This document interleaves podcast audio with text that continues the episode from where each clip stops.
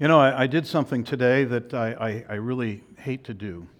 And, and, that is that I got up this morning and my car wouldn't start, and so I took Betty's. And we've gone through this just a couple weeks ago, only it was the other way. Her car wouldn't start, mine did. And um, I dutifully went home at the right time to pick her up. And then this morning, I was talking. Go figure that. And so I forgot. But, so that's, that put me in a rush. And that's never good when you're going to be doing the things of ministry. At least I don't usually like it that way. So anyway, that was my first, uh, my first little gaffe this morning. I'm feeling out of breath, but uh, we'll depend on the Lord to do His thing. Um, you know, uh, somebody once told, asked me recently if I'm counting the days to my retirement. And uh, what I said was, no, I am not counting the days. I am counting the opportunities to preach the gospel here that are remaining. And because that is, is my passion and, and the thing that I love to do most. And um, you have always been very generous with receiving it. But there will be more. I don't know what the, where they're going to be. There's not a, another church in our future that we know of. One never knows. But uh, I'm pretty sure he isn't going to let me just stop. So, reading the Bible in 90 days.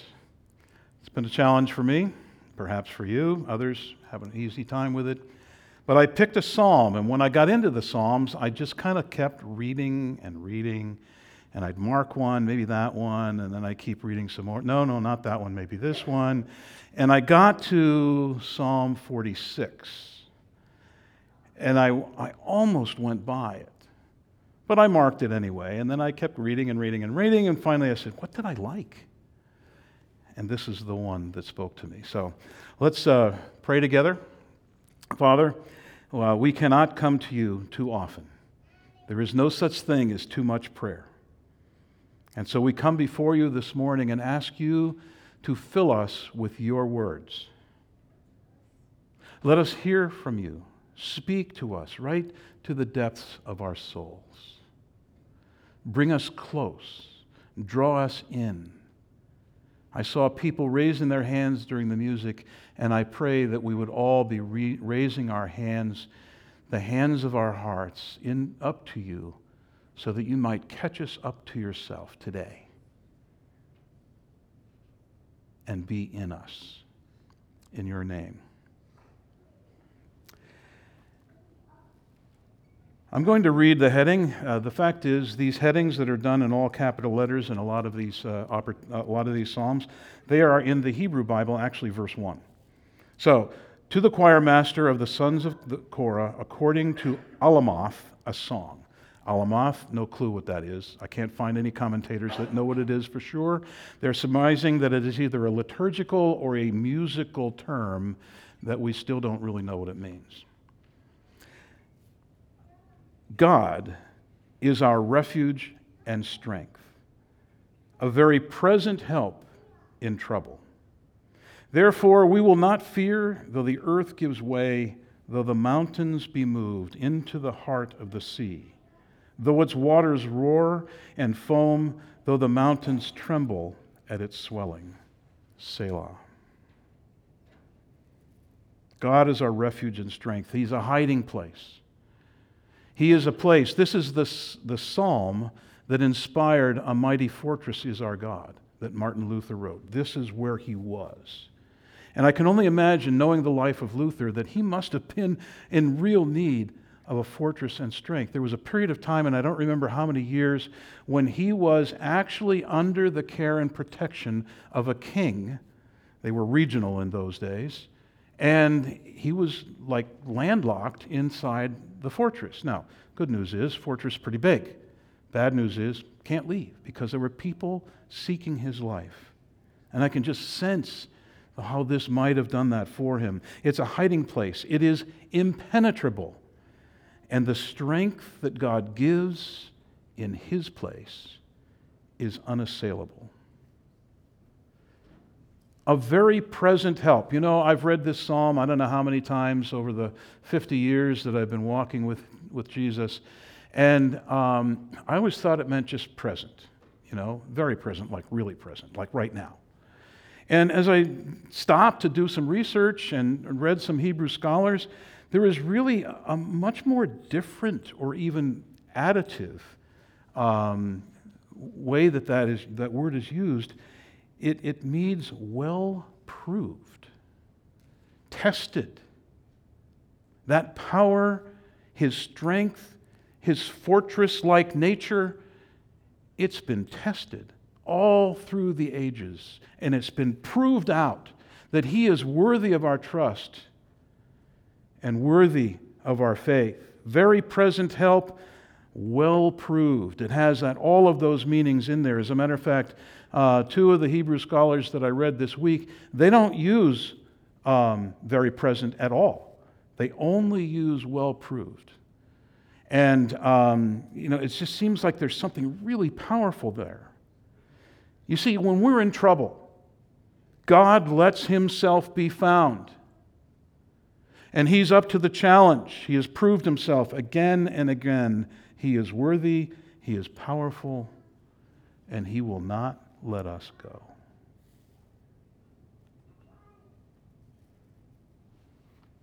Though, therefore, we will not fear, though the earth gives way, though mountains be moved into the heart of the sea.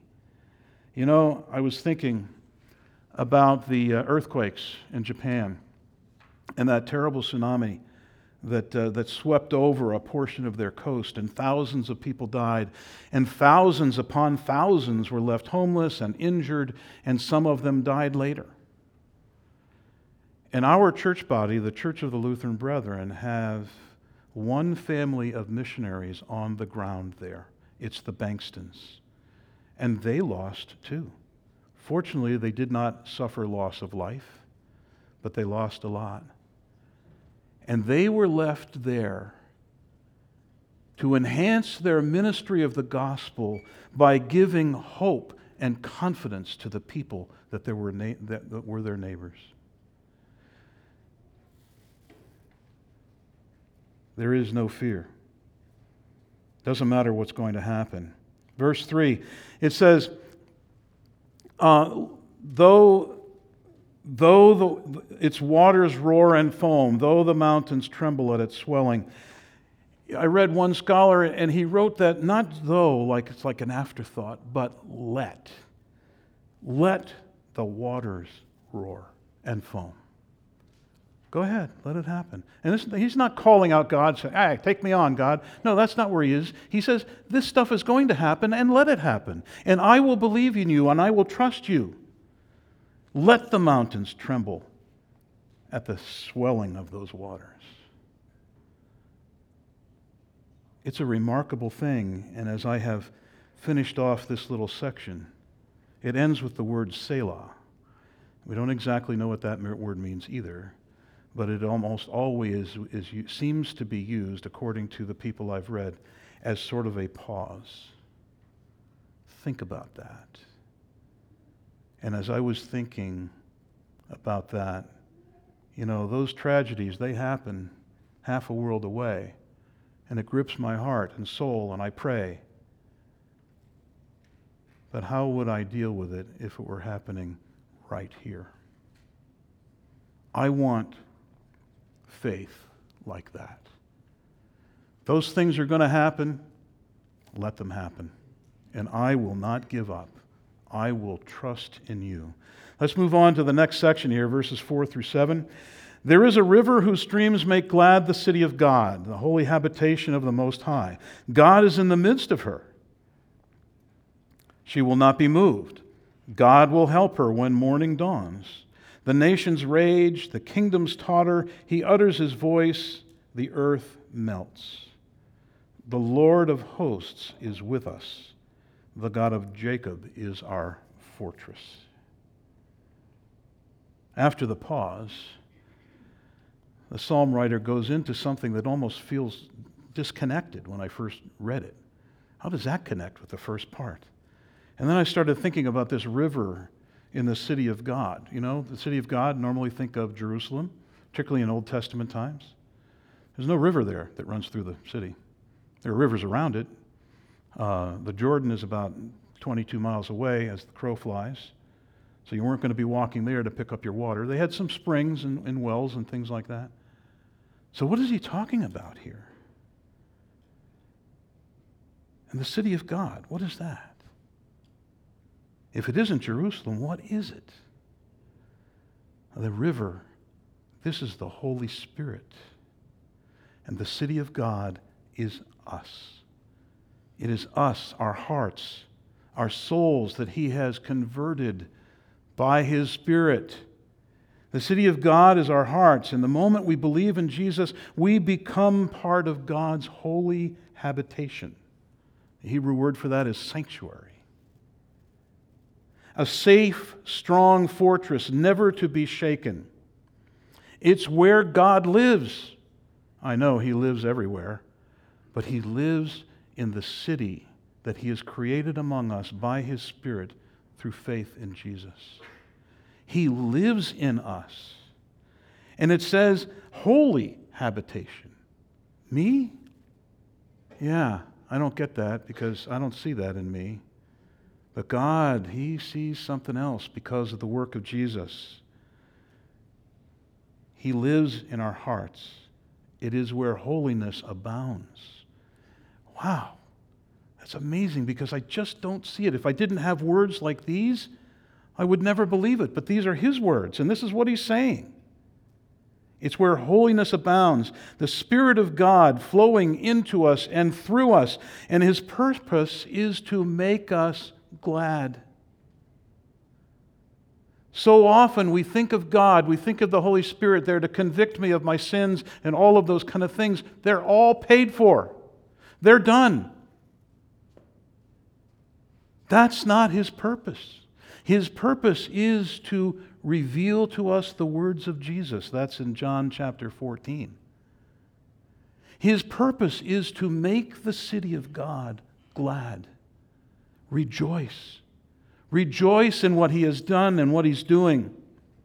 And as the Spirit of God is eternal, he is eternally flowing and filling to overflowing his city, all of us, forever.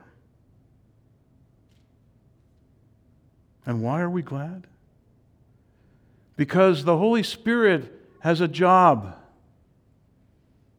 And his job is to sanctify us, to make us holy. Yeah, I know he started the deal 50 years ago with me, and, and um, you know, he, but he's still working on it. And he doesn't want me dwelling on my sin. He's done that. He's taken care of that. He wants me dwelling on what I am becoming. I am becoming a holy one of God. God has said, You shall be holy as I am holy, and that's a commandment. At least that's the way I read it for decades. And one day I woke up and I said, Well, wait a minute. That isn't thou shalt be, as in a commandment, as much as it is you will be. It is a future tense. So, yeah, I can never fulfill that on my own.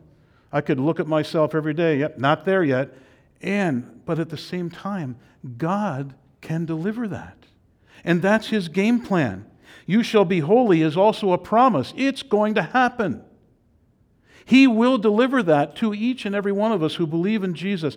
God is going to make it happen, and He will complete His commandment in us, for us, because we can't. The nations rage as God is doing all this stuff inside his city of holiness, making us glad, and little by little he is making us more holy outside the city, everything is going crazy. So we've got a little piece of the city right here. Some people have been uh, deterred by the snow, but outside, the kingdom is the kingdoms are just raging. They go to war, some are shaken, some are defeated, and it never lets up. And it just keeps on getting worse. This is outside the city of His holiness. And whatever little bit of stability that comes from time to time that might even emerge and look like it's going to happen, it never lasts. But we are still part of the city of God. He is with us. He is our refuge and strength, a well proved help in trouble. Well proved. We can depend on Him. And this section ends with Selah, too. Another pause, another break. Ponder this. You know, sometimes we get all stirred up about things that are going on in the world. Sometimes we even get afraid. Sometimes we get all stirred up and afraid because I've messed up or you've messed up. And sometimes it's just the way of things. But what did Jesus say to his disciples? O ye of little faith, why do you doubt? He says that to me all the time as I have gotten into that fear place, that stirred up place. And in my case, that happens all too often for a guy that has been walking with Jesus for about 50 years and reading his word almost every day. It's still happening. Could it be that we spend too much time looking outside instead of inside the city of God? Could it be that we aren't looking inside enough where the Holy Spirit is flowing with the express purpose to make us glad? Not fearful, but glad. Could it be? Selah, the Lord of hosts, is with us. You know, when I was in seminary, they taught us to write, uh, to, to uh, write three point, three point sermons. And that was where you had an introduction where you tell them what they're going to tell them. And then with the three points, you tell them. And then with the conclusion, you tell them what, they just, what you just told them. I, I never liked that. I always wanted things in sort of a story form. The, the scriptures forms a story, and that's what I like. Well, thanks to uh, recognizing this, uh, my my uh, old homiletics teacher, Omar Jernis, who could make three points out of anything. Um, this is a perfect three point sermon. So here's the third section Come behold the works of the Lord, how he has brought desolations on the earth. He makes wars cease to the end of the earth. He breaks the bow and shatters the spear. He burns the chariots with fire. Be still and know that I am God. I will be exalted among the nations, I will be exalted in the earth. The Lord of hosts is with us, the God of Jacob is our fortress. In this third section, it's an invitation. God is calling to us come and look. Come and look at what I've done. Look at the astounding things that I have done in the earth. Look at the world Look at the world through the lens of the city that God is making glad by his spirit. Look at the lens through God's lens. Look at the world through God's lens, a lens of power and protective force for you and for me. And instead of the rage and the foolishness of the world, look at what he has done. Look at what he's doing. Do you realize that every time someone comes to faith in Jesus, it is the miracle, the best and greatest miracle of all? Because we, in our sins, are not built for that. It just doesn't come easy. And He overrides all of that stuff to plug faith into our lives so that we can believe. Look at the world through that lens. And by the way, yes, I am still failing, and you see it. But you know, God has removed my sins as far as the east is from the west and remembers them no more. I think that's Psalm 103. That's how he sees. Let us see each other in the city and let us see outside the city with grace and loving kindness.